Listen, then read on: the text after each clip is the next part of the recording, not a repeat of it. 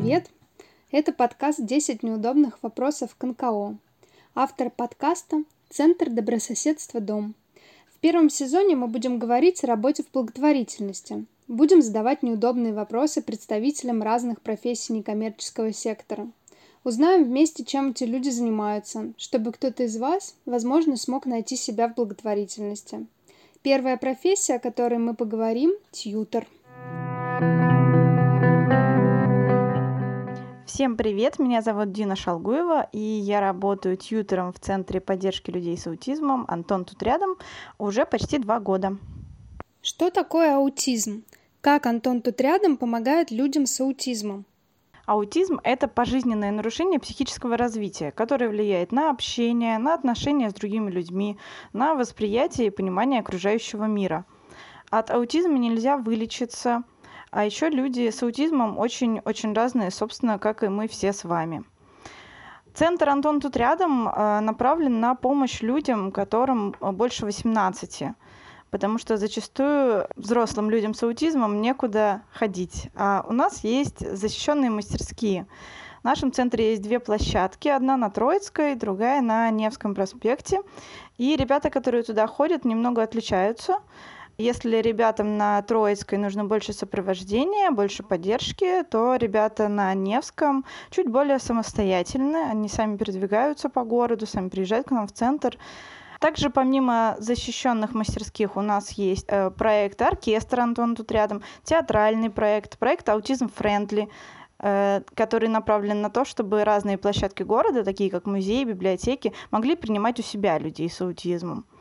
А еще у нас есть сопровождаемое проживание для того, чтобы ребята отрабатывали всякие бытовые навыки на наших квартирах. Кто такой тьютер и что он делает?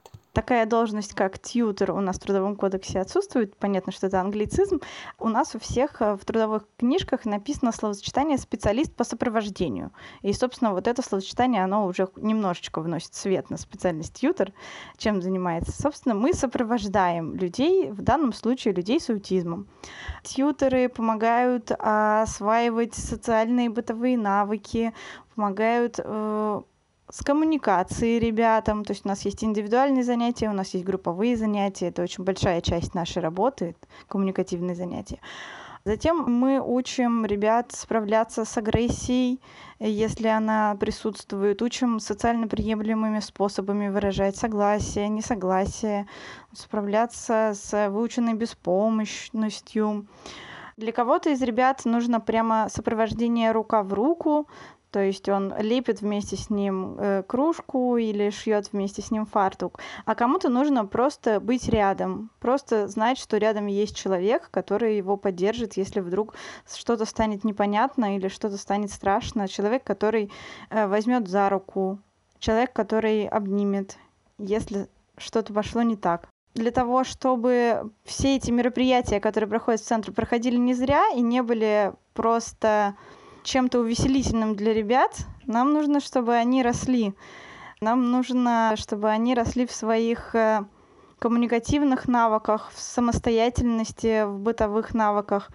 И для того, чтобы понять, что именно нужно в конкретный момент конкретному человеку, мы ведем дневники наблюдений, мы составляем планы поведенческие, составляем маршруты, как это у нас называется очень много анализируем поведение ребят, обсуждаем между собой, чтобы выработать правильную стратегию, что именно сейчас нужно конкретному человеку, куда мы сейчас развиваемся.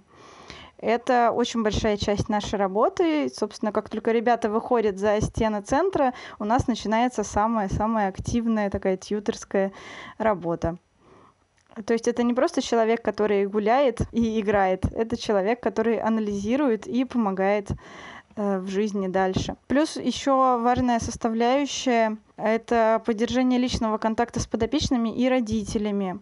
Мы еще выходим на связь с лечащими врачами, если есть у ребят. Если говорить про другие благотворительные организации, то согласно специфике могут быть и другие задачи. Например, в организациях, работающих с выпускниками сыройских учреждений, может быть роль наставника, социального работника. И в любом случае работать ютера – это всегда про установление личного контакта, это всегда про поддержку, это всегда про помощь. Где и кому нужны тьютеры? Куда устраиваться на работу? Тьютеры нужны в различных благотворительных организациях, в которых подопечным нужно сопровождение и поддержка. Это могут быть как люди с особенностями, например, РАС или синдром Дауна, так и люди без особенностей, например, выпускники сиротских учреждений, которым нужна адаптация в нашем нелегком мире. Помимо этого, тьютер может работать в школе. Сейчас у нас есть закон об инклюзии. Это значит, что ребенок с особенностями может ходить в обычную школу. Там создаются инклюзивные классы, в которых есть дети как с особенностями, так и без. И к каждому ученику с особенностями должен быть прикреплен свой индивидуальный тьютер. То есть человек, он работает в школе, а не индивидуально с семьей и сопровождает конкретных учеников, помогает им осваивать школьную программу, общаться с учителями, общаться со сверстниками. А Еще тьютер может работать в профессионально-реабилитационных лицеях, э, в специальных школах для детей с особенностями. Там как раз нужно да, специальное образование иметь. Там может быть чуть другой функционал, но в целом это все про поддержку и все про помощь. Также тьютер может быть нанят частным образом родителями ребенка с особенностями. Про такие вакансии обычно узнают э, через сарафанное радио или через рекомендации благотворительных фондов.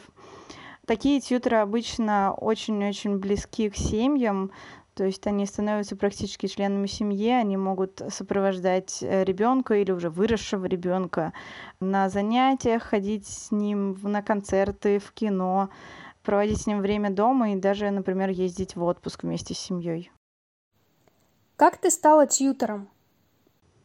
Я пришла в центр «Антон тут рядом» на программу «Добровольный социальный год».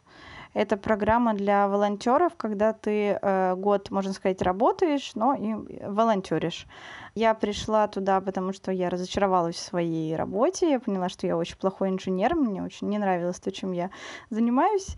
И я искала себя, собственно, и решила, что пока у меня есть свободное время, которое я могу подарить другим людям, я лучше буду э, волонтерить, чем просто сидеть дома. И в итоге я нашла, да, свое место в жизни, можно сказать так. Через несколько месяцев мне предложили ставку тьютера, на что я с радостью и согласилась. Необходимо ли тьютору иметь специальное образование? Если мы говорим про работу в нашем центре, Антон тут рядом, то нет, там мы учим людей сами на месте. У меня нет специального образования, я по образованию инженер.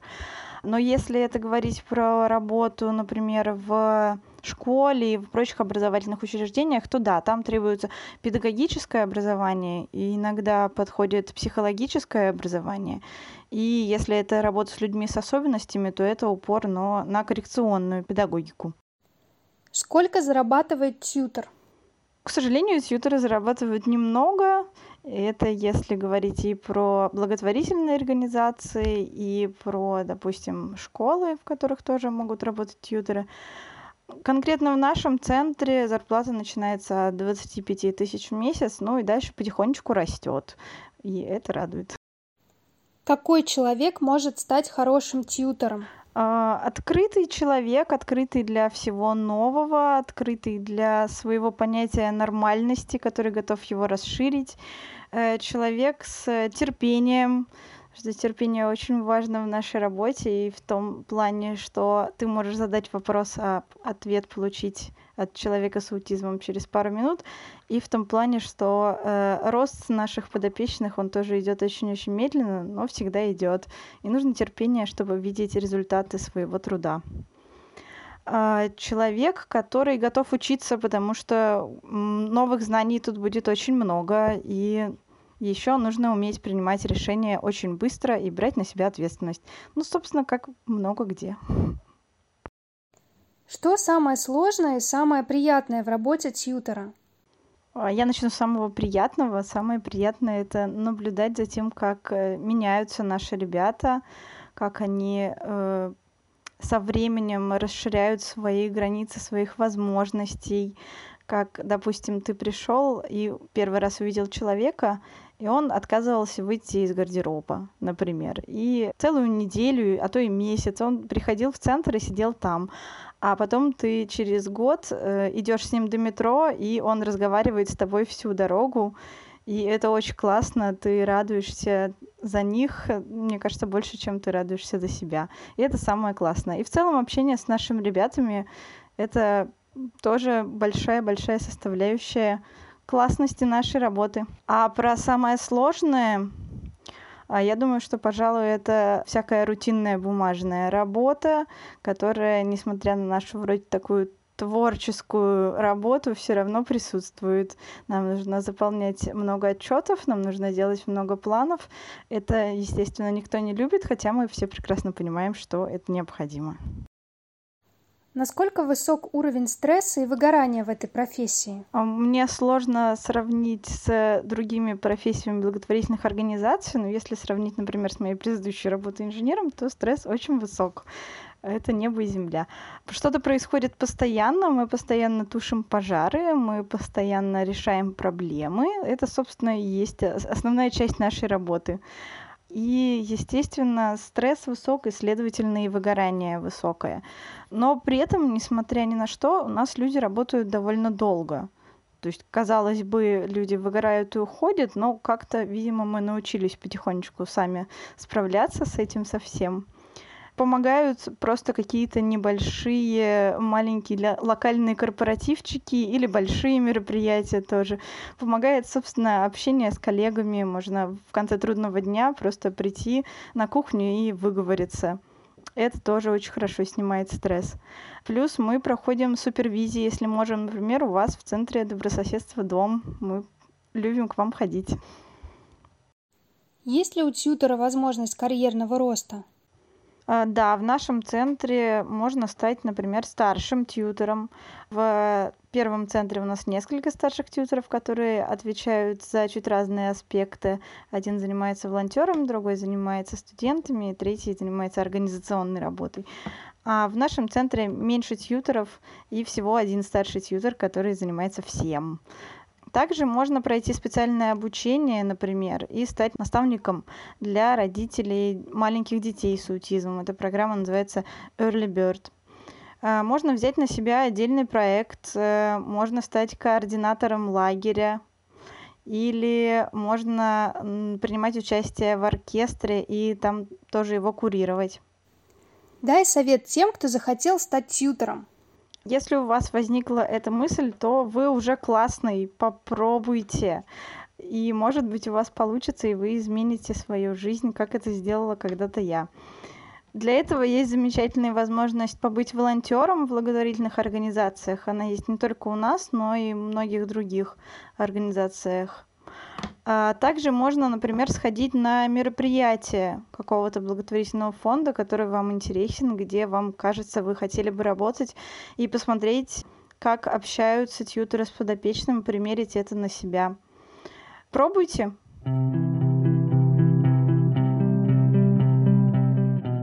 Спасибо, что слушаете подкаст «10 неудобных вопросов к НКО». Дина Шалгуева из Центра системной поддержки взрослых людей с аутизмом «Антон тут рядом» рассказала о профессии тьютера.